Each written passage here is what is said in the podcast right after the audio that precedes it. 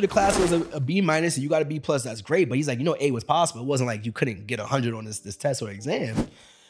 And it was like, oh God, here we go. Every time you came home with a grade and he he would praise you. Um, my mom would praise you. You know, you get you get blessed with things, but like you could do you could do better if you wanted to. And that was the thing. It was always like you could do better if you wanted to. And it was like, why why do I not want? Why do I want to settle? What does wealth mean to you, whether it's financial or the non-monetary things that kind of holistically define what's wealthy for you?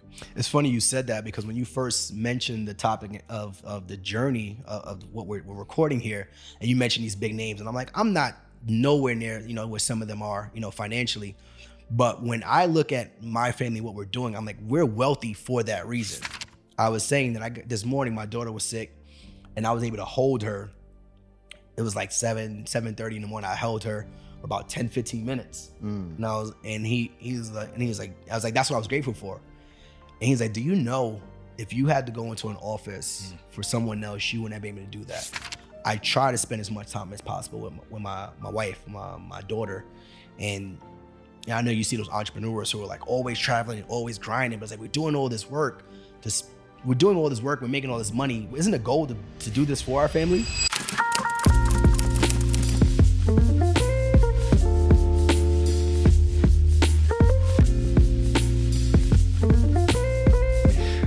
All right, family, laughing our way in. Uh, welcome to another episode of the Wealth Blueprint series, where we have conversations from the intersection of family and finance. I'm one of your hosts, D. Johns.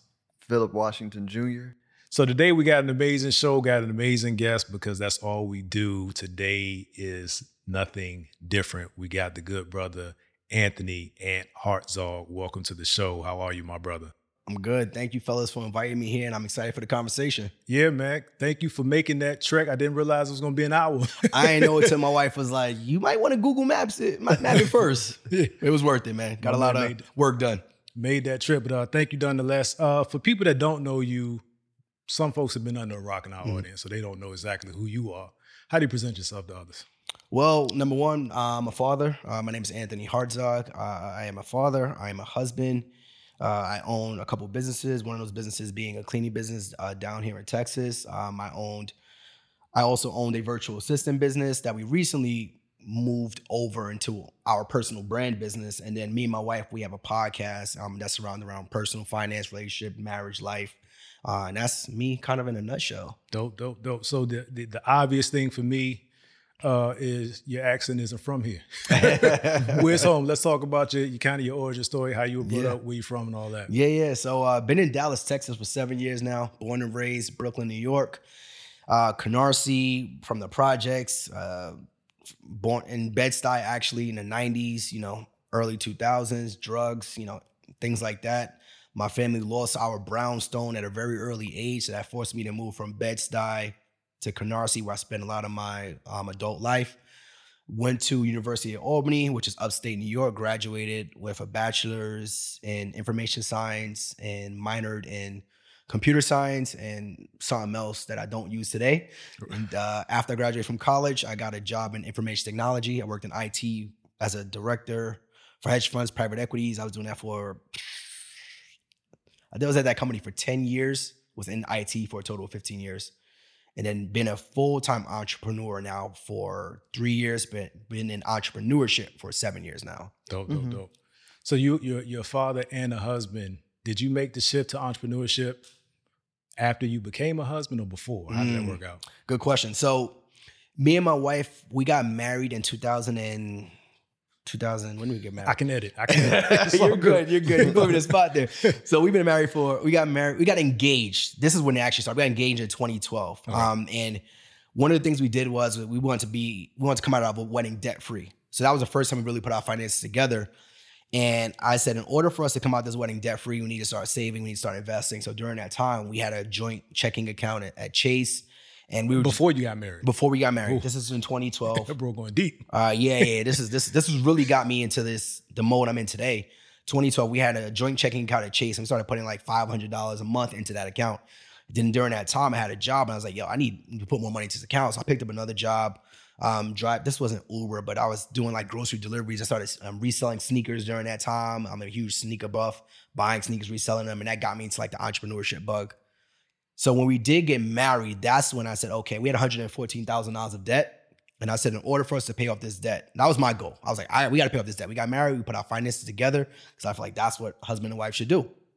So we put our debt together, and I realized we had $114,000 of debt. And I said, I want to pay this off as soon as possible. And in order to do that, I said, we have to build a business, we have to pick up more jobs, we have to create more income for ourselves. So that's really when the entrepreneurship bug, you know, really hit for both of us. Mm. So it was before we got married, but it really took off when we got married. So about seven years ago. Hmm. Was that was that always how you saw life? Because I mean, that's like I'm. You kind of called me to the carpet now because we didn't really have enough conversations about a lot of things, but specifically about finance. We both knew what we made, and when we got married, we put our accounts together, but we never really talked about debt Mm-hmm. and what a strategy was for that. Is was that something that you learned at an early age, or did it kind of hit you a- as an adult? Would it would it that light switch click for you? Uh, I would say at an early age, I didn't really know much about finances. I mean, my, my father and my mother, I knew that they worked, I knew they got paid, and I knew I got an allowance. And I got an allowance when I did good at school, and I always did good at school. So money wasn't a problem for me in terms of necessities, right? I didn't come from a, I know, you know, projects, you think about drugs, you think about violence, but my family gave me everything that they could. So I never really said, we don't have anything. I always had well, I don't always. I didn't have always have the latest Jordans, but she's like, if you, my mom and dad was like, if you work hard, you get it. So that's when my my mindset around money came. I was like, you work hard, you get more money. Um, my first job was packing bags at a grocery store, and I was 12, 13 years old, and I knew, okay, I go to this place, they give me money for showing up, and I was like my mindset. In order to get more money, I work more. So that's when my financial background really came um, from an early age. It's like, all right, we got to grind in order to get to this goal. And during that time, our goal, my goal was debt freedom. And my wife was like, my wife Janoka, she's like, nah, we're good. Nobody's paying off their debt. No one's talking about this stuff. Why do you want to do it? But I just knew that this wasn't this. We didn't have to be like everyone else. I don't know what triggered it, but it was like we don't have to be like everyone else. And I think during that time, I got into podcasts and I got into Dave Ramsey Yeah. and he was a huge. And once I once I heard a story of a black woman who was able to pay off her debt, she had a Mercedes and it had. I think the story was like she had bullet holes in the car, and Dave was like, "You can't sell this car," and she was like, "I'm gonna try." And she ended up not selling it for you know retail value, it had bullet holes and stuff like that. But she was able to take that car, sell it, and eventually pay off her debt. And I was like, if she could do it, she's from the projects. We make. We're married and we got a, we got all this income. Why Yeah. can't we do it? Um, and that's when I was like, we started hitting our goals a lot faster. Yeah, yeah. What what what um you mentioned early podcasts, like what outside of Dave Ramsey, what were some other podcasts that Mhm. you listened to early on? I'm curious. shoot, it was really hard seven, eight years ago to find black people talking about money, Right. finances back then. So a lot of it was three hours a day of Dave of Dave Ramsey. But I would say Rich and Regular was a was a big influence on me back then. I actually got to to meet them. Those were probably one of the first people I heard, you know, Mhm. black couples talking about money and finances and relationships. And I was like, there are pockets of people talking about this stuff. Mhm. And that's when we started sharing our story on the Hartrimony page about us going what we were going through, what we were going through. So that was probably one of the first ones. There was no uh, earn your leisure back then. There was really nothing like even this conversation here happening Right. back then. So I would probably say those were like one of the first 2 Mhm. podcasts I really started listening to. hmm You mentioned um in your mind in conversations with your now wife that we don't have to be regular. Mm-hmm. Like why do we why do we accept average? Like why do most of us accept like what are your thoughts? I mean, because I would imagine, well, I don't know. Maybe maybe maybe your circle is just like you, Mhm. right? Or maybe you stand out. And for those that stand out, I'm always curious as to why we believe that it's not that we're so different, but like what are some some of y'all thoughts on why we accept average so readily? Yeah, yeah. uh, for me, it was knowing that there was more out there to life. Uh, that I got that from my my father was really good at math, and he was just like, you don't. He, was like A, he's like B's and C's. You you could get away with that. He was like, but why not get A's? So every time I came home with a report card, it was he. It wasn't that he was necessary. You know, um, he disproved of what I was doing. He was like, you could do better. Like, why not? And I'm like, well, my my classmates got B's. The average was was a B minus, and I got a B plus. He was like, okay, that's cool, but you know, you could you could get an A. A is possible, right? Right, right, right, he was like, don't, I, don't get me wrong. He's like, if the average of the class was a, a B minus and you got a B plus, that's great. But he's like, you know, A was possible. It wasn't like you couldn't get a hundred on this this test or exam. And it was like, oh God, here we go. Every time you came home with a grade, and he he would praise you. Um, my mom would praise you. You know, you get you get blessed with things, but it's like you could do you could do better if you wanted to. And that was the thing. It was always like you could do better if you wanted to. And it was Mm. like, why why do I not want? Why do I want to settle? Um, and I think my environment was a big proponent of that too. It was like I saw, I saw you know friends and family get arrested. I saw friends and family get shot, and at an early age, most of I had a, a cousin group. It was like ten of us. You know, either you know pregnant, in jail, dead. You know, we talking about before twenty Wow. at this age. So it was like I wasn't. I knew I wasn't like them. I would go outside. We called ourselves baby age kids, but I don't know if you guys remember the movie. There was this one kid who came from a, a up, I don't know, upper middle class, whatever, but he would never fit in. He was always the kid that was like, Mm. eh, I'm not gonna do that. And I remember one day they had jumped on the roof of this building. It was like a, it was like a one story uh, apartment or something. They had climbed up on the roof, and the cops had came, and I was like, I don't think we should do that. I didn't go. So I didn't get in trouble. And I was like, I was always that kid that just was like, I don't have to do that. Um, could have been instincts or what, but I just always knew that I didn't have to follow the crowd. That was just me personally. Yeah, man. I'm just I'm just a big believer in like the, the the term like relativity, right? Like relativity is it's like it's like uh I think about myself now, right? Maybe relative to other people, I stand out, but relative to like uh Your expectations. Jay- of? Jay Z. Oh, okay, okay. Yeah, you know what Mhm. I'm saying? Like I'm not even in, you know what I'm saying? Like and then and then and then you know there's beyond Jay-Z, right? Cuz there's people who haven't been born as, you know what I mean? And so like I'm just a big believer in like borrowed faith and then and then learning to like create your own faith. You know what I'm saying? Like Mhm. like meaning like like like you my father um I I feel like I am uh beyond what my parents wanted you know, for their life at any given age. Definitely. And right. And then like on top of that, we're all living King's dream, right? And then be, you know what I'm saying? And so I'm Yeah. like, uh, there's just so many things that just push me that I can't explain. But I just try to, you know what I'm saying? Uh keep pushing and then and then pay that forward with other people. You know what I'm saying? Because so many people in our community, Yeah. nobody believes in them. You know, I know that's off topic, but I think the the key is having other people who believed in me before I even knew what that meant. That's that's the key. That is the key right there. Yeah. Because even thinking back to my childhood, they they was like, "You're different. You don't have to do that." So there were there's somebody out there watching us, you know, watching you, or you know, when you were growing up, that always believed in you. It was like, "You don't gotta do that. Like, Yeah. you don't gotta be like them. You like Yeah. you you you could do your own thing." And sometimes we're when you're young, like, "Nah, we want to do that stuff. that's that's what makes us fit in, right? That's what makes us feel good. That's what makes us feel comfortable. But when you start getting uncomfortable, people start recognizing, like, all right, you got something here. Like, you don't have to follow the norm. Um, so that that uh, to me, that would be a key. Yeah. Another key key thing that you said, um, and how I interpret it was borrowed faith. I've spoken about this before, where up until a certain point, I was living, I was still living off of my parents' faith because my Mhm. parents were um, not just religious, but I, I saw their relationship with God lived out, right? And I saw the fruits of it. I didn't necessarily walk in their path, you know, to a T. And in those moments, I would rely on them until I had my family. Um, number one, is is faith a part of your success, and where does it kind of fit in in your journey? Yeah, man. I'm shoot. I've I've grown up in church, and I think I think when you grow up in church, you come to an age where you realize you don't, you may or may not want to follow that. You're like, eh. Same. I think when you get to that age, that's when you really make a decision. Like you have to go, right? You got to grow. You got to go with your parents, your grandmother. Like I grew up in that in an environment, but I think until you become an adult and you're able to make your own decisions, that's when faith really comes into play. So I grew up in church and I decided I'm at an age of 13, 14. Your parents give you the option not to go. So you don't go anymore. Ooh, your parents gave you the option. Oh, yes, yes. My parents gave me the option. yes.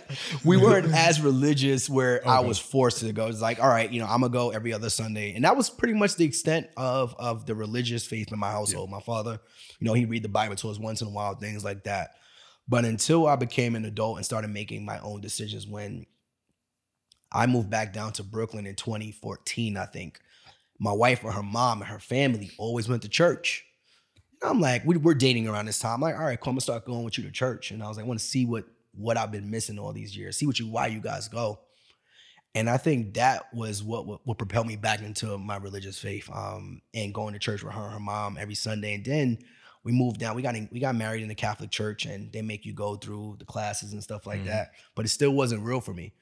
I moved down to Dallas. We moved down to Dallas, and I was like, I want to experience. I experienced this with my family. Mhm. I experienced this for your family, but I never experienced it on my own. So during that time, I was like, we're going to church every Sunday, but I'm still not. I'm doing it for you. When I started going to church on my own without her, and then I said I wanted to dive more into, you know, we're Catholics because that's what you know she did. That's what her family did. But I want to learn more about this faith. And then I started going to church on my own. And then I started going to the classes. And then I started going through the faith. And then I got baptized on my own. Mm. And that's when I said, okay, now Yeah. I understand why we do it. And now, you know, just even with our daughter, yeah, we go to church every Sunday, which is fantastic. But one thing we do every night is we pray together as a family. You know, we eat together, um, you know, Mm. breakfast, lunch, and dinner. Mm. And I think that goes back to just my spirituality and believing in the family dynamic. So um, to answer your question, it really came down to me being an adult and deciding I want to do this on my own versus for someone else. Yeah. That's dope, man. A- a- And how much of how much of that do you feel like um played into you know um some of the prompts that you had about money and like and your success, right? Which I, I definitely want to get into because you have a pretty successful business. Like, how much did faith play in you know a role in in, in that you know That's part of good, your life? good question. I would say most of it. We when we were going through our debt freedom journey, when we were like, all right, we got one hundred and fourteen thousand dollars of debt that we want to pay off, we were still tithing during that time too. Mm. And most of the time, it's like, well, you don't tithe, you take that money and you you put it into your debt or investment savings. But that was off the top. It's like, yo, we still got it. We still got to keep this going. So during that time, we were, I was becoming, um, I was going through my Catholic journey. We were still trying to pay off this debt, and I was still tithing, and it made it a little bit more difficult. But I believe that it's going to come back. And it's funny, it always came back tenfold. you got you got the bonus, you got the windfalls, you got the invest. Like it, it always came back, and it never felt like, oh, I'm giving my money away to, and I'm never going to see a return. Now, you don't do it to see a return, Right. but you do know that it's going to come back to you in some way, shape, or form, whether it's monetary, whether it's family, whether it's you know faith or whatever. So it did pay. It, it does play a huge part to this day. Um, so we still tithe, we still donate to our churches. Um, even back in Brooklyn, our we got married in Brooklyn, even though we're still we were in Dallas for seven years. We still donate to our church back in Brooklyn when it when they're doing something big or whether they're not. We're still giving back because that's just where we came from, and we know that that played a huge part in our journey, Mm. and will continue to do so. You mentioned um, traditions that you, you didn't call it a tradition, but things that are important to you in terms of family, eating together, praying together. And you said we eat breakfast, lunch, and dinner together. Um, I'm not saying that's a flex, but that is a that is a luxury that most don't experience. And where I'm Mhm. going with it is when I think of wealth and what this series is about, it's not about a dollar amount per se. It's about a lifestyle. It's about you achieving the things and having um, what you want out of life and the ability to enjoy it. So I'm framing the question like, what, what does wealth mean to you, whether it's financial or the non monetary things that kind of holistically define what's wealthy for you? It's funny you said that because when you first mentioned the topic of of the journey of, of what we're, we're recording here, and you mentioned these big names, and I'm like, I'm not nowhere near you know where some of them are, you know, financially. But when I look at my family, what we're doing, I'm like, we're wealthy for that reason, and I had to be reminded of that literally this week. It was it was a horrible week, um, not relative speaking, right? You know, you have ups and downs in business, but it was a, it was a bad week, not horrible.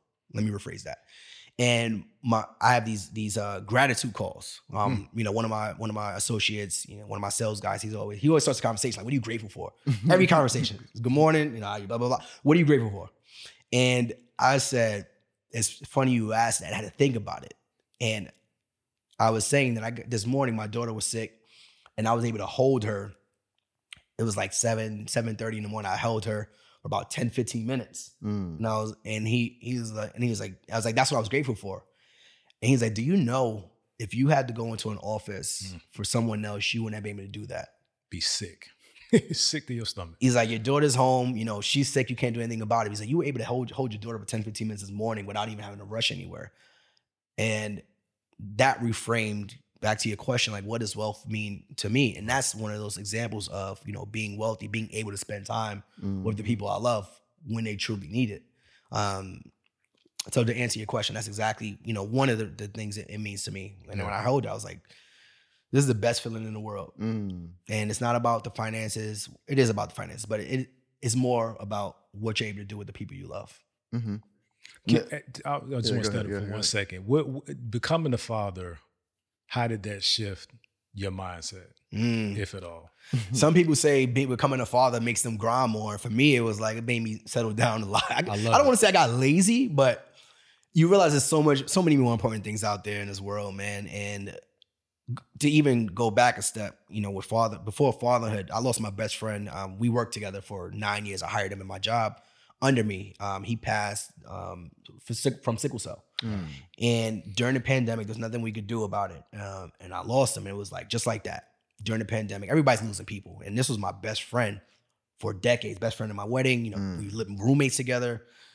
I brought him down to Dallas. I I sent him over to London um, to manage that office. So we had such a close knit relationship. And I was like, we hired his replacement at the job because I had to.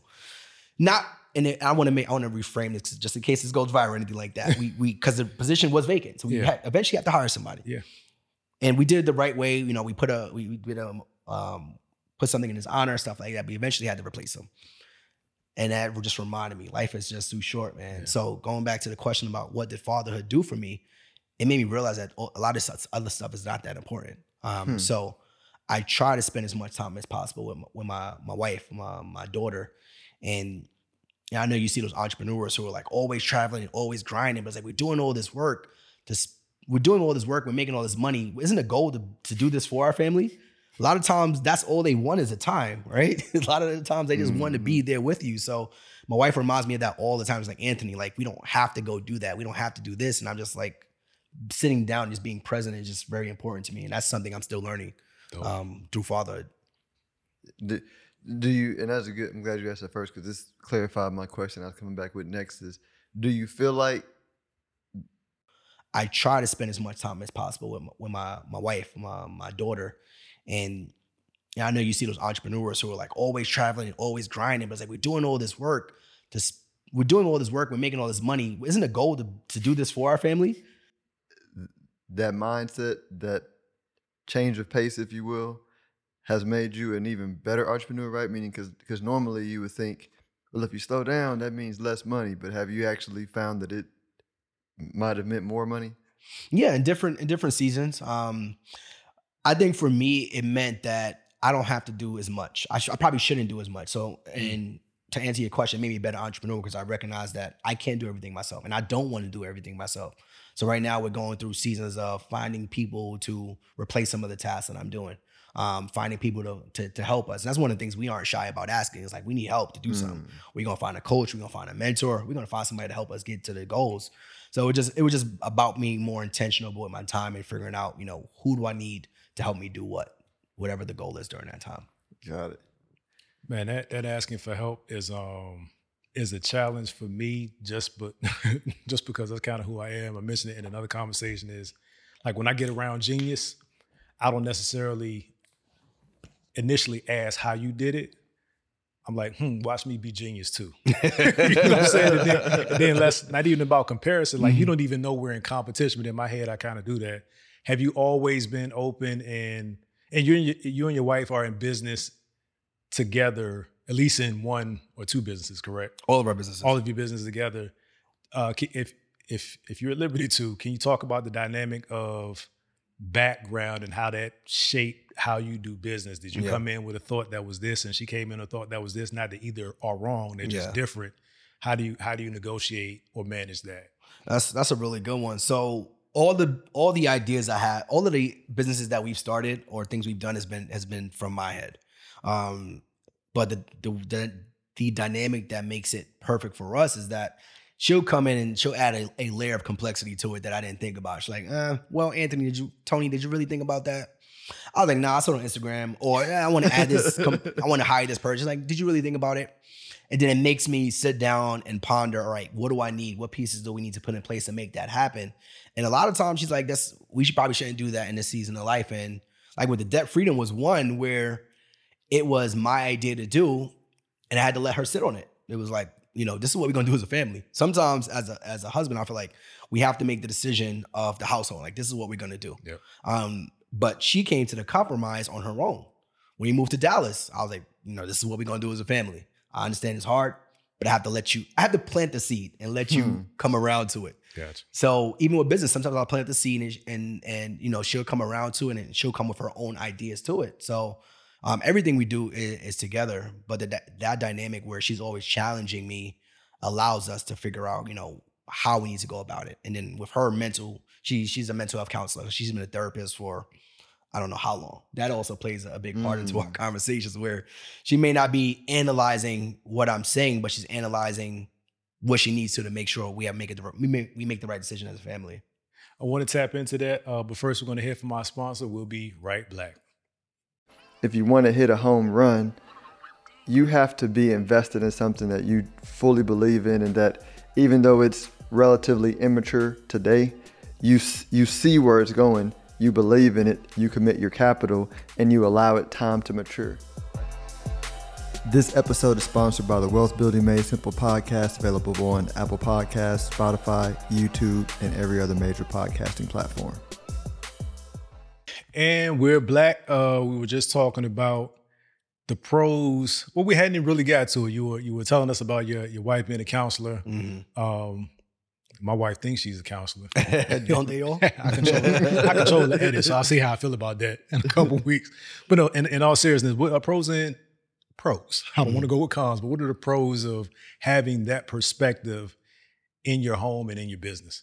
I would say the biggest pro is you always when you have a business partner or anyone in your business, a lot of times you can't trust people because they might mm. have alternative ulterior motives. They they're, they're going through their own stuff outside of what you guys are going through.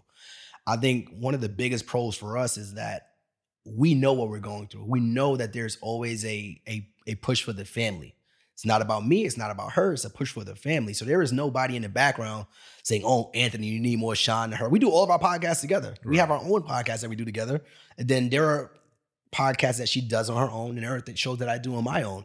And it's always a narrative to continue to share what we're doing, but then also pushing our people forward. Yep. So I think as long as we have that in the back of our minds, there's there's for me, I would rather have my wife as a business partner than anyone else in the world because I I'm more of a trusting individual. Like you told me to come here, I'm like I'm coming. Your boy showed up. I I was like, I'm coming. She was like, Do you know them? Do you know what they show is about? I'm like, Yo, he asked for a favor. You know, we gonna show. We gonna get this done. Like, I don't see any issue with it. She's like, Well, what if I, I'm like, it's it's the narrative that I that I would want to be on. It's Yeah. the narrative that our family needs to be on. So there was no conversations there from my side, but from her, you see the question she's Yeah, asking. yeah. So you were gonna ask the cons. so that would be some of the, the the challenges as well, where you have your wife involved with everything, right? Mhm. So there was n- never really a turn off of what we're doing. Yeah. There's never really a a we're, we're at dinner. We'll be- we'll be quiet because it's something we think about business. So we should be sitting there, Anthony. Don't say it. Like don't don't do it. Like today we're gonna. We, this is a family day. No business. No you know nothing. So that's that would probably be the biggest challenge, knowing when to turn it off. Yeah. Um, especially for me, because for her, she'll turn off. What we last night, we were watching. What the heck were we watching on TV? Uh, we were watching some show. We were watching a show called The Bear on Netflix or something like that Mm. about this guy who opened up a restaurant. Um, he's been an entrepreneur for a while. He opened a res- restaurant, and his brother, he came to take over his brother's restaurant. So I'm thinking about all the business things that we could talk about during the podcast and stuff like that. She's like, Anthony, Just I'm watch not- the show. Let's watch the show. She's like, shut the hell up. This is watch the show. Yeah. So, and even with Housewives, I do that a lot too. I'm like, this, there's a business part of this show that I like and Mhm. enjoy. Mhm. And she's like, I'm not watching it for that. how, how do how do you um because it sounds like both of y'all have really strong uh, personalities that complement each other and um i'm asking this perspective for for ladies and for men Mhm. because i feel like um we had a we, we had a guest before and we talked about his daughter's going to grow up and uh, Mhm. you know, be like your wife, strong minded, strong will, ask questions that to a uh, man that doesn't have as strong of a mind as you might take as a threat. Mm-hmm. You know what I'm saying? Which would cause issues. So, like, what do you do, or, or how do you think you develop to be able to, um, for lack of better words, handle the pressure from a strong minded woman that may put pressure on what you don't understand, and you have to maintain patience Yeah. right? As you help her manage through that pressure. Yeah, that's that's a that's a good one. so my wife is very strong minded, and you would have to know her mother, and you'd have to know her grandmother to understand how this dynamic works. And I've been in involved. I've been involved in it. We grew up in the same building, so we grew up together, Ah, literally okay. from 12 years old. I'm 30, 37 now, so we've known each other since we were Mm. preteens. So to understand her, you have to understand her mother. And then when I've met her grandmother, I said, I understand her mother. So it's very challenging when you have two people who are very strong willed come together. But I think the beauty is that we've known each other for so long, we've seen each other develop into who we are today. Mm. So it's not like we came into a situation where it's like, oh, you're strong minded, you're strong willed, and I'm strong willed. We're trying to figure this out together. It's like we grew into each other's lives together. So even when I came back from college, I was a slightly different person that she knew. Right. Um, you know, I was more, I went away to college and she kind of stayed near back in, in Long Island. I went upstate. So when I came back, I was around a lot more different, I was a lot more varieties of people, black, white, Asian, you know, different types of people. So when I came back, she's like, oh, he's a little bit different. He understands himself a little more. And she recognized that too. She's like, he's a lot more outspoken. Because when I left, I was probably, you know, more a lot more quiet, more reserved. Mm. So when I came back, she's like, okay, he's changed over these years. Now, how do we how do we make this work? And I think through the years, I think we've been able to develop and grow together. So that's one of the, the extreme benefits for us. Now, for a man and a woman who are coming together and they're they've known they don't know each other from a hole in the wall and they're trying to figure this out. I would say for me, I would love to have I would love to have a woman. We was on our our podcast, uh, our coaches podcast the other day. And she's a very strong willed person. Donnie. Donnie. And I said, you were this is how her and my wife got together and they've they've they've been able to click so quickly because I knew that Donnie would be good for my wife. And that's how I come into this relationship and we how we make this work from a, a business standpoint. So when I see a woman who's very strong-willed, I find that attractive. I'm like, this is the Mm. type of woman you want your your kids to to mo- your daughter to model after. Mhm. Um, so for me, I find that to be a, a very attractive um, trait for a woman to have.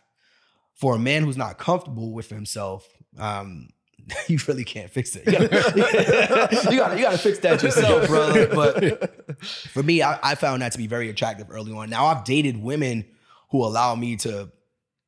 Let me make yeah, sure. yeah, yeah, yeah. I've, I've dated women who, you know, where it wasn't a good fit, right? Yeah, and I was like, I yeah, understand, you know, what we're doing here. Um, but when my wife came back into my life, I said, okay, this is different than what I'm used to. I was like, oh, okay, we have to figure this. We're figuring this out together. Okay, you can't do that like you used to do. Okay, check in here. So now I'm understanding. Oh, this is different. I like Yeah. this. So I think for me, that was one of the biggest um, turn-ons about our relationship and my attraction to her. Mhm. Sounds like you uh like you you you respect standards. Yeah.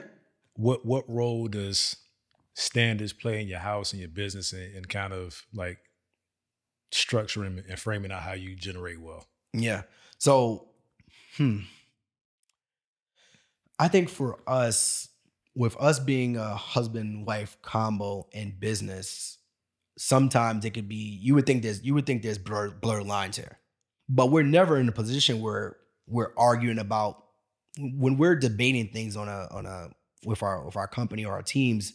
They know it's this is not this is not a relationship. This is all business, and we Right. keep it that way very very intentionally we don't ever allow our personal lives to even if we just had an argument personally before we hop on a podcast together you won't see that on the podcast we'll a, i don't want to do this and you didn't do that and dishes is not done. That's the type of stuff we argue about and it's like oh here we go. Now we got to record a whole hour episode about a podcast about being in love and relationships. And and it does bleed out but it's we do it intentionally sometimes. Mhm. um but when it comes to business we make sure we're very intentional about leaving home and home in business. We, we make sure we bring business to the business to the table. So, like going back to the conversation around dinner, her standard is when we're at dinner and I don't want to talk about business, even if you want to talk about it, we're not going to talk about it. Gotcha. We talk about it all day. So we have very strict standards when it comes to our business and our personal lives, and we try to keep them separate. But obviously, it's going to bleed over a lot. So that's how we maintain our standards in our relationship, and then also in business. Dope, dope, dope. You um did you have something? No, no, go ahead. I'm super interested, so you gotta Yeah, pull go pull me back. No, go ahead, man. Um, I want I want to get into your uh your clean, and I don't even want to forgive me how I frame it. Your your cleaning bus business empire. I'll say that right because it's because I don't, I don't want to make sure I frame it the right way. But when the, the business, okay, let me put it this way: the business that I found you through, Mhm. right, through through the algorithm Mhm. showing up as that, right?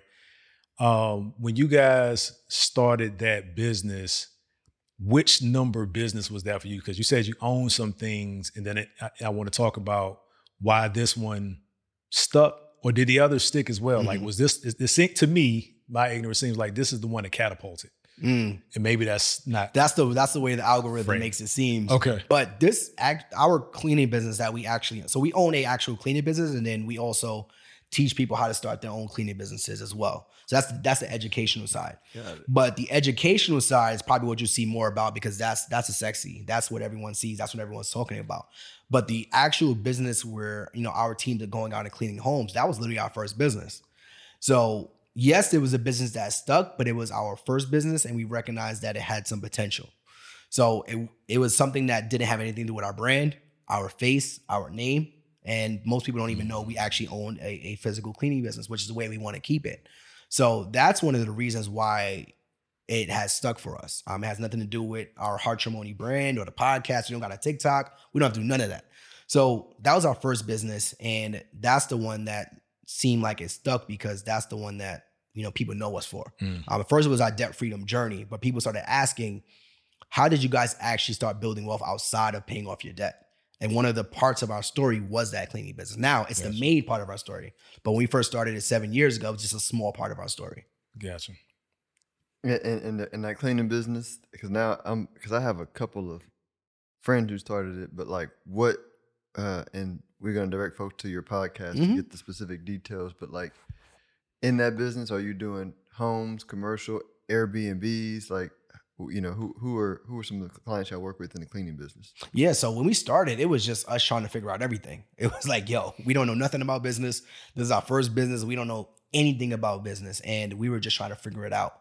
So to answer your question, we've tried everything. Um, we've stuck with residential the most because we found that's the easiest to hire for because it's certain qualifications that you need for commercial. Airbnbs, we tried it and we absolutely hated it because most people who own Airbnbs and they have a cleaner, they're just looking for the cheapest, the cheapest service possible Mm. and we're not act we're not the cheapest service possible. But then also Airbnb owners want you to actually manage their business. They want you to come in, they want you to take pictures, they want you to let let them know when the Wi-Fi is out, and they want you to stock the supplies. And I was like, no, that's a property manager. Right. But you don't want to pay two fees. You just want to pay the, the cleaning fee.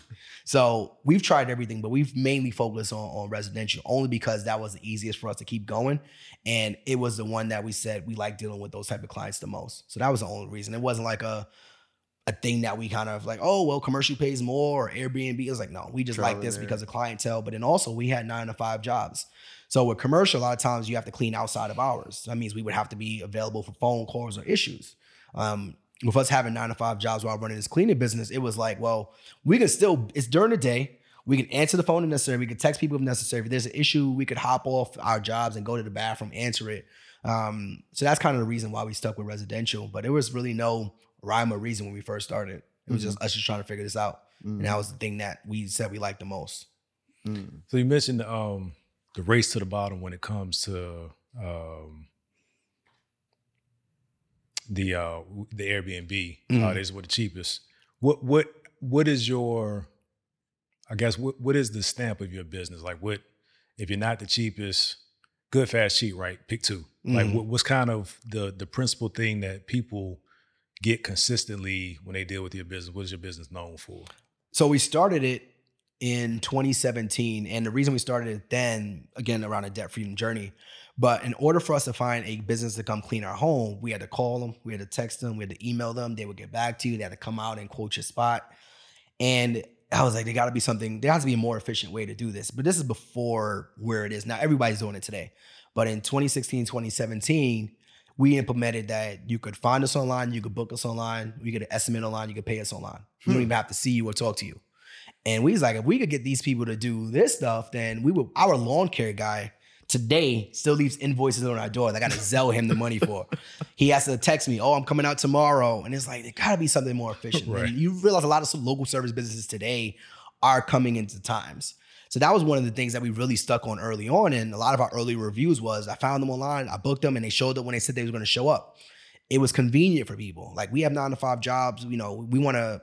A lot of people were showing up late, so we said, all right, if we give them a, an arrival window between eight to ten on Saturday, we'll arrive within that time.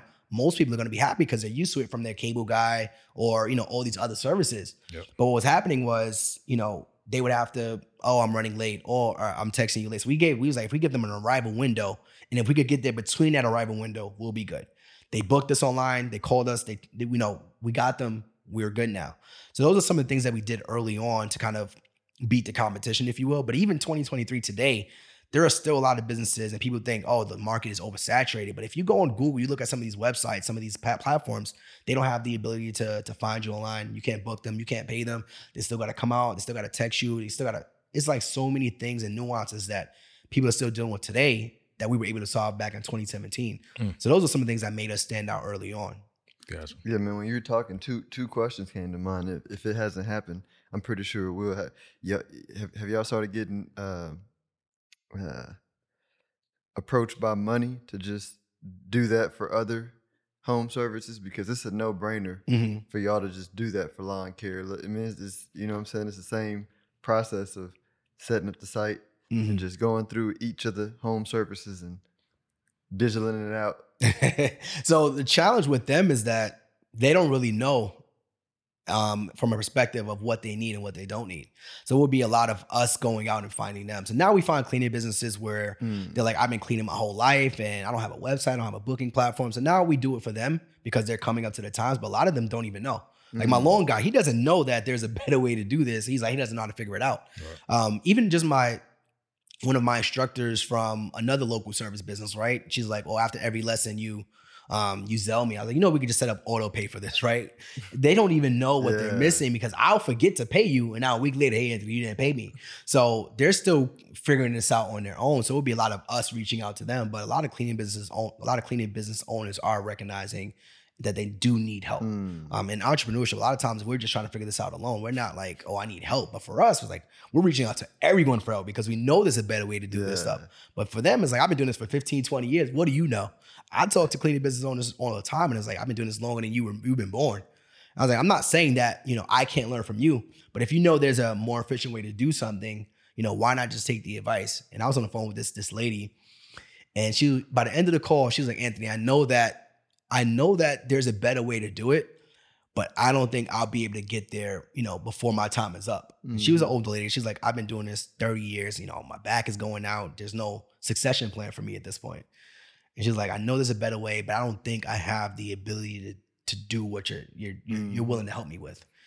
And I was like, "You- you're probably right. And I had to recognize that. So a lot of them just they may know they need help, they just don't know where to go, or they just too stubborn. Yeah. Yeah. Hmm. So I got I got some uh some clarity in this conversation because it which makes perfect sense now. The Hartrimony is what I followed. The story, the pieces of the story is what I caught. So I don't Mhm. think I I think I was tying the Hartrimony kind of like a, as a monolith to this cleaning empire. Mhm. But let's talk about what the Hartrimony is Yeah. and like what that passion represents. Yeah, so the Hartrimony is literally a pl- so the Hartrimony is our, our brand. It, was funny because it was our hashtag for our wedding, and we was we was giving out to friends and family. What's a dope hashtag? Because everybody had this was when Snapchat was coming around. It was like, all right, everybody's doing hashtags and locations now. It's like, oh, I'm older, but whatever. We couldn't think of anything, and I literally took Heart Harmony from last name. Our last name is Hartzog, and Heart Harmony from matrimony. So I said the Heart Harmony is our wedding hashtag. And it's funny because it was so dope. We started our Instagram page just from sharing our journey, just being in Dallas as newlyweds, going through this financial and our first year, trying to figure out life. And it's become this this brand that we didn't even think about, you know, seven years ago. Where now we're talking about financial literacy. Now we're sharing our businesses. They you know they know our daughter. So the Hartrimony was literally just a, a hashtag at our, uh, for our wedding, but now it's literally our pretty much our holding company's name, you know, Mm-hmm. And we didn't know that that would be it would be that today. So the cleaning business was a just one of the businesses from quote unquote the Hartrimony, which is me and my wife. Um, and then we have our virtual assistant business, and then we have real estate, and we have other structures. But literally, the heart Hartrimony was literally just a hashtag that we said it sounds good on paper, and it looked good as a hashtag on Instagram back then. Yeah. That's dope. I want to um, start to kind of round out the conversation um, and refocusing on what wealth means. We talked about the time component, but Mhm. as you as you're considering your family as you do moment by moment, day by day, from a um, a longer term perspective, how, how does what does what does wealth mean to you and your family?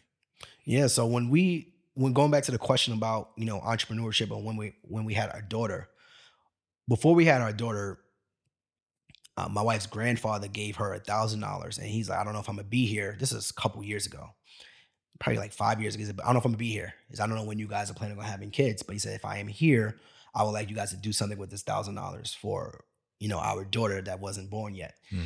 And I was like, oh, let's, let's put it to debt. I was like, let's just throw it to debt. My wife was like, no, because you throw it to debt, it will have no symbolic meaning to it. Yeah. So we took that thousand dollars and what we did was we opened up our pretty much our daughter's um, savings account. And we said before our daughter was born, we said we will put money into this account every single month until she's born.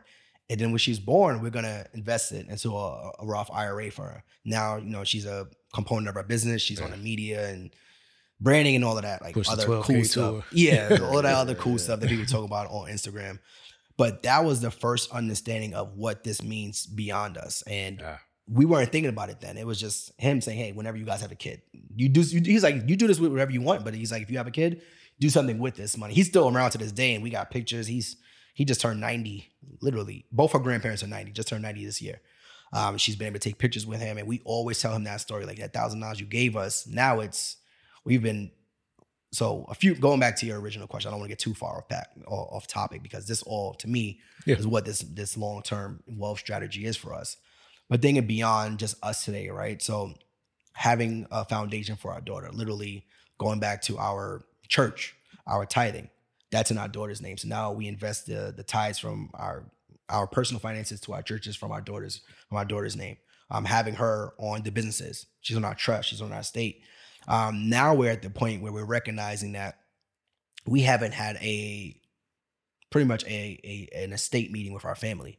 So my wife's mom is on our estate planning, um, and also in our trust, and as well as her her cousin. So now we're at the point where we need to sit down and start talking about these things. All right, we got you know a couple properties, we got a couple businesses. So this is now it's becoming more serious to us Yeah. because you could pass away today and have nothing. So life Mhm. insurance, we have a life insurance policy on her. We have life insurance on me, uh, my wife as well. So having these conversations beyond us. Um, growing up, I talk to my mother now all the time. Like you don't have a you don't have life insurance. What happens when you pass? It's gonna fall on me. I'm the oldest of three kids. Hmm. I'm gonna have to come out my family's pocket to pay for God. You know, my mother's still here. Right. She is healthy. God forbid. But I'm having a very intentional, serious conversation. You don't understand how this impacts me and my family at this point by you not having life insurance. Now, it's not about me taking the money. I don't care about the money, but I want you to be able to cover yourself because now I got to grieve. My wife has to deal with my grief, and then now we got to come out our family's pocket to deal with the Mhm. planning because black people we don't talk about this shit. Like, excuse me, we don't talk about this. Yeah, no, no. You, Mm. And I get on. I get real passionate when we have these conversations because I'm currently having this conversation with my family. My, my wife's mom, we had a conversation where where is what happens when you pass? Who has access to your life insurance? Who has access to your bank accounts? Who has access to everything that you have? Mhm. Because her grandfather, her actual father gave her that conversation, but she's they've been too afraid. Our black, you know, families have been too afraid to discuss Mhm. what happens when I die. One of the first things me and my wife did, we had Alani. What happens when we die? One of the first Mhm. things we did. So going back to wealth and the wealth building topic, those are conversations we're having now to figure out what happens when we die. What does this look like? She's not. She's not gonna want to own a cleaning business. I know for a fact. I, Right. I know for a fact she's not going to own a cleaning business, but she's going to want to partake in what the cleaning business has given us. So whether that's a sell, what does selling this business look like? It's not attached to our, our brand, not attached attached to our likeness. We want to sell it. We have an operations manager. We got a team in place. That's good to go. Mhm. So those are things that we're currently having intentional conversations about. What does it look like after we're not here? Yeah, and I, and I don't I don't want to rush that part of the conversation at all uh, because I am coming to the realization as seeing my my parents lose their their mothers. I never met a grandfather, but seeing my dad lose his mom and then my mom lose her mom within the span of two two and a half years, it started to hit me that the expectation of me may be what the expectation of them was, right? And there wasn't a lot of financial mm-hmm. education, so it was the generation, the the living generation taking care of the passing generation when it's supposed to be kind of reversed, Other at least in terms of giving the starting point. So, um, how did you and your wife approach those conversations? Because, and I'm asking this selfishly because these are conversations we need to have that quite honestly I've been embarrassed to have because I haven't structured my life the way that I see it in my head. Right. And I, I think I'm trying to chase this point where I got to figure it out. Now let's sit everybody down, but that's not how life works. No. So having these intentional conversations, what was it like for you and your wife to get on the same page? Was it fairly easy? Was it, and I'm not trying to dig into your business, you're but good, just man. perspective selfishly, but I think it also helped.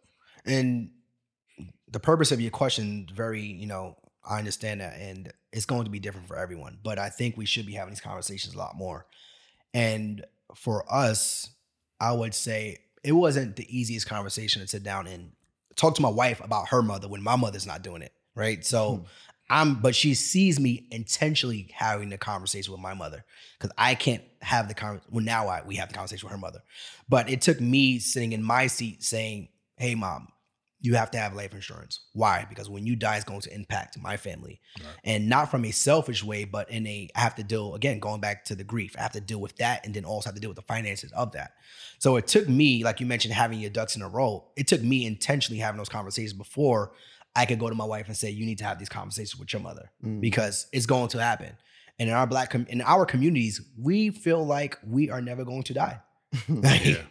we are never going to die. Yeah. My, you know, Lord, um, RIP to my my my cousin's baby's father, but he he was he was killed Mm. and he had two kids and she's a single mom.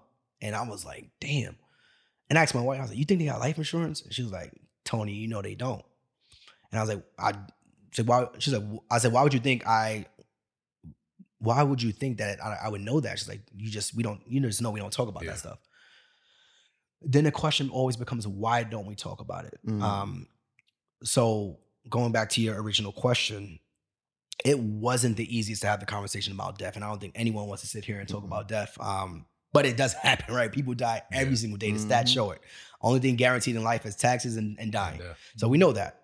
So we know we're going to die one day. What does it look like after you die? And I was literally listening to a podcast, and I forgot what the young lady's name was, and she said, if your family, if you had to watch a movie uh, about how your death played out, what would that movie look like? Like Ooh. she's like, vividly picture after you die, what would that movie look like? There has to be a funeral. There's going to be expenses. There's going to be grief. There's going to be mourning. What does that look like in terms of you're no longer here, you're just sitting and watching? Would you be happy with the movie? Would you be sad? Would you be upset? And literally after that conference, after we listened to that podcast, and I told my wife, like, yo, we gotta have this sit down family meeting because yes, we got our ducks in a row, but our family doesn't know that we have our ducks in a row. It's like we got your name down, we having a conversation, but they don't physically Gotcha. know what needs to be done. So it's not an easy conversation, but it's a conversation that we need to have. And, and your perspective, you know, you're not gonna have it all together. My wife, Yeah. my mom, I don't. I still don't know if she has life insurance or not. Like, but I'm still having an ongoing conversation. Now I'm, I'm talking to my brothers about what happens if mom dies. What happens when with, with her apartment? Who stays there? Who pays the rent? Like, do we all chip in and pay the rent so that somebody we could keep it keep it in the family, or do we sell it? It's going to happen. It's gonna Mm. happen. we know it's going to happen. Yeah. So I think we just have to be, you have to be intentional, um, and especially in our community, we we have to be forceful with the conversation. It has to keep happening because if you don't, we're just going to cre- create the same cycles that we've been living through. Mhm. Yep, yep. Yeah, that's real. Man, um, th- the time is the time has been well spent. Uh, Aunt, you said I can call you Aunt, right? Yeah, you're good, man. Yeah, yeah, we We friends now. We We good. in there. No, no, seriously, man, I appreciate your conversation. I appreciate your transparency. Um, for people that are looking to find you, connect with you and your wife, how can they do so? Yeah, so they can check us out at the Hartrimony. So T H E H A R T R I M O N Y on all platforms. You could Google us, um, and yeah, just connect with us there. Cool, cool. All that information will be uh, available below, no matter how you see this, whether it's a clip or the long form, it'll all be there. Um, we appreciate your time and interest in this conversation. Any closing remarks? No, man, I'm just I enjoyed the conversation. You know, I felt like when we got in the last part, I was like, man, this can be like a whole episode because you know, uh, wealth management and estate planning is Yeah. is uh yeah, you you said it all. Thank you guys for having me. Yep, yep, yep. Uh, that'll do it. We appreciate you guys. God bless you. Peace.